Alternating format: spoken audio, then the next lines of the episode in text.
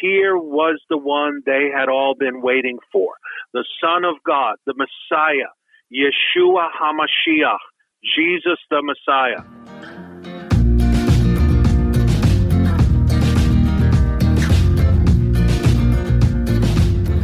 Welcome to Connections with Rich and Bobby. Hi, this is Rich, Rich Homeris. And I'm Bobby, Bobby Hamlin.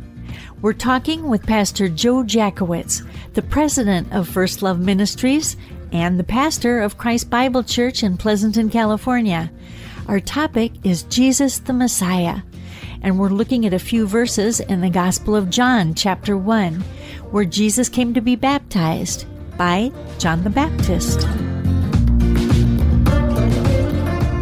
In John 1:32, John the Baptist said, "I saw the Spirit descending from heaven like a dove, and he remained upon him."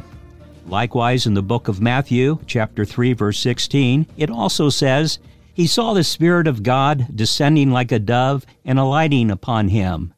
Matthew 3 verse 13 had explained that this is when Jesus had come to be baptized by John. Now, Pastor Joe, why was it necessary for Christ, the Messiah, who is pure and without sin, and has the Spirit of God resting upon him, to be baptized? Well, very good question, because at first glance it seems that Jesus' baptism has no purpose at all. He's sinless. Why does he have to be baptized? John's baptism was the baptism of repentance, but Jesus was sinless and had no need of repentance. Even John was taken aback at Jesus' coming to him and asking John to baptize him. John recognized his own sin and was unfit to baptize Jesus. He said, I need to be baptized by you, and do you come to me? Well, Jesus replied that it should be done because it is proper for us to do this to fulfill all righteousness. It wasn't because Jesus was a sinner and his baptism was a sign of his need to change or repent. It was because Jesus needed to fulfill all righteousness. There are actually several reasons why it was right for John to baptize Jesus at the beginning of our Lord's public ministry. Jesus was about to embark on his great work, and it was appropriate that he be recognized publicly by his forerunner, John. John was the voice crying in the wilderness, prophesied by Isaiah, calling people to repentance in preparation to hear their Messiah. And by baptizing him, John was declaring to everybody that here was the one they had all been waiting for the Son of God, the Messiah, Yeshua HaMashiach, Jesus the Messiah, the one that John had predicted would baptize with the Holy Spirit and fire. Also, Jesus' baptism showed that he identified with sinners, not that he had any sin, but that his baptism symbolized the sinner's baptism into the righteousness of Christ, not into any kind of sinful purpose, but Christ's baptism symbolized the fact that Jesus was identifying with the righteousness of God. And we as Christians identify with Christ in dying with him and rising free from sin, that is, being born from above and being cleansed and forgiven of our sins and enabled to walk in newness of life by the power of the Holy Spirit. But Christ's perfect righteousness would fulfill all the requirements of the law for sinners who could never hope to do so on their own. When John hesitated to baptize Jesus, Jesus replied that it was okay, it was proper to fulfill all righteousness. By this, he alluded to the righteousness that he provides to all who come to him to exchange their sin for his righteousness. There's a beautiful verse in 2 Corinthians 5:21. For he made him, Jesus, who knew no sin, to be sin for us that we might become the righteousness of God in him. Also, Jesus coming to John showed his approval of John's baptism and bore witness to it, that it was from heaven and approved by God. But the most mm. important reason for Christ's baptism is the public testimony and approval by the Father and the Holy Spirit directly from heaven of Christ's baptism. The descending of the Holy Spirit upon Jesus, you remember that? Where the Spirit alighted on him. Descending of the Holy Spirit upon Jesus is a beautiful picture of the triune nature of God. Besides the Father shouting from heaven, This is my beloved Son, in whom I am well pleased. Those two things happened at Christ's baptism, and it depicts the work of the Father, the Son, and the Holy Spirit in the salvation of those who are saved. The Father loves the elect from before the foundation of the world. He sends his Son to seek and save the lost, and the Holy Spirit convicts of sin and draws the believer to the Father through the Son. And so we see the work of the triune God, each person of the Godhead, there. All the glorious truths of the gospel are on display at Christ's baptism. Yes. And could you say also that perhaps it was a great illustration of how Jesus had come to identify with man and that it's like an illustration of what we all need to do? Absolutely. In his humanity, Jesus always identified with human beings in their struggles, in their suffering, in their pain, in their weakness, except for sin, because Jesus never sinned. And right. even in our Lord's baptism, he humbled himself and became baptized by a human being who himself was a sinner. Yes, he greatly humbled himself, but the Father shouted from heaven, and the Holy Spirit descended from heaven upon Christ mm-hmm. identifying our Lord's deity right in the midst of our Lord in his humanity, identifying with the lowliest of all human beings. Yes. And it also identifies in what we read in John 1:14 that says, "And the word became flesh and dwelt among us." So uh, that's uh, re-emphasizing that uh, God became man and dwelt with us. Yes, indeed. Thank God he did, or else none of us would have any hope.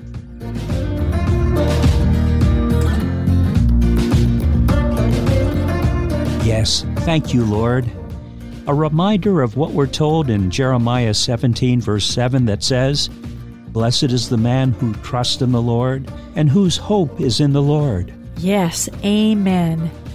And we'll return to our talk with Pastor Joe, Joe Jacowitz, in just a moment, so stay with us. You're listening to Connections with Rich and Bobby, and we'd love to connect with you. Just go to our website at Connections with Rich and Bobby. Now that's all one word, and Bobby is spelled with an I. dot com. There, all of our podcasts are posted, along with our contact information. Also, you can connect with us on social media by friending us on Facebook, post on Instagram, tweet us on Twitter, or tune us in on Pandora. Now, let's return to our talk with Pastor Joe, Joe Jacowitz, as we continue our look at Jesus the Messiah from the Gospel of John, chapter 1. Now, in verse 29, it tells us, as you're talking about, Pastor Joe, that when John saw Jesus coming, he declared, Behold the Lamb of God who takes away the sins of the world. And then he repeats that again in verse 36 when he saw Jesus and said again, Behold the Lamb of God. Could you explain what is meant here by the Lamb of God? Well, as you quoted those two scriptures, when Jesus is called the Lamb of God in John 129 and John 136, it's referring to him as the perfect and ultimate sacrifice for sin. You see, in order to understand who Christ is and what he did, we must begin with the Old Testament, which contains prophecies concerning the coming of Christ as a guilt offering, for example, in Isaiah 53.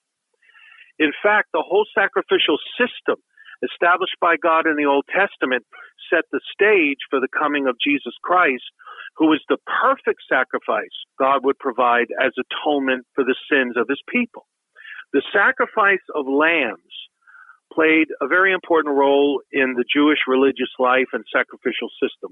You can't go very far in reading the Old Testament to be confronted with the sacrifice of lambs and bullocks and so forth. But when mm-hmm. John the Baptist referred to Jesus as the Lamb of God who takes away the sin of the world, The Jews who heard him might have immediately thought of any one of several important sacrifices.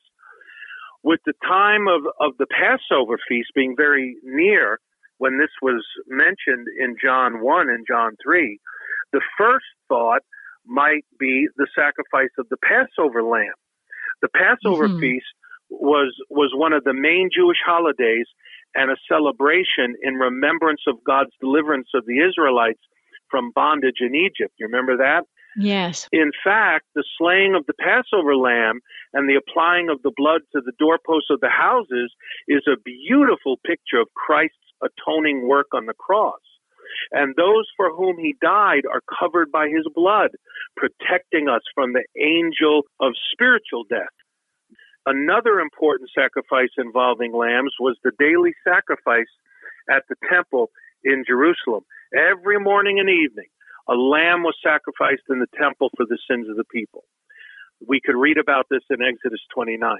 These daily sacrifices, like all others, were symbolic, pointing the people to the perfect sacrifice of Christ on the cross. Many of the people didn't understand that back then in the Old Testament, but those sacrifices were a type and a figure of the perfect sacrifice that is the Lord Jesus Christ, the once for all sacrifice who died on the cross for sin. In fact, the time of Jesus' death on the cross corresponds to the time of the evening sacrifice that was made in the temple. The Jews at that time would have also been familiar with the Old Testament prophets Jeremiah and Isaiah, who foretold the coming of the one who would be brought like a lamb led to the slaughter, and whose sufferings and sacrifice would provide redemption for Israel. Of course, that person is Jesus Christ, the Lamb of God. So the idea of a, of a sacrificial system might seem strange to us today, but the concept of payment or restitution is still one we can easily understand. We know that the wages of sin is death and that our sin separates us from God. We also know the Bible teaches we are all sinners and none of us is righteous before God. Because of our sin, we are separated from God and we stand guilty before Him. Therefore, the only hope we can have is if He provides a way for us to be reconciled to Himself, and that is what He did in sending His Son, Jesus Christ, to die on the cross. Christ died to make atonement for sin and to pay the penalty of the sins of all who believe in him.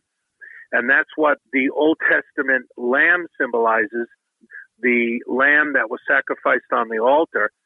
And that's what it meant when John said, John the Baptist, Behold the Lamb of God who takes away the sin of the world.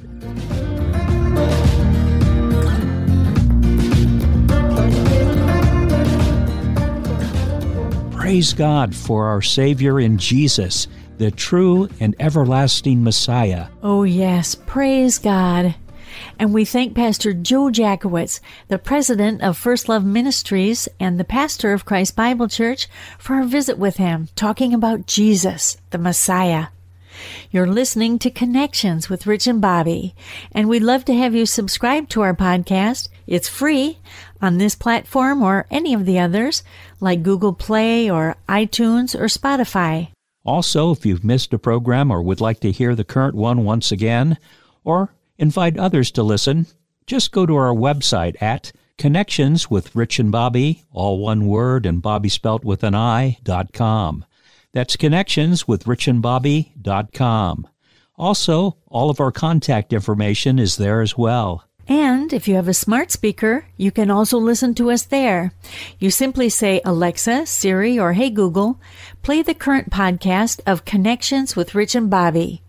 Also, you can listen to our podcast on Pandora. Finally, you can connect with us on social media on Instagram, Twitter, and Facebook. This is Connections, connecting with one another, as Romans 1 verse 12 says, that we may be mutually encouraged by each other's faith, both yours and mine. So thank you for listening, and remember, tell others and spread the word God's Word. And don't forget to join us next time on Connections with Rich and Bobby.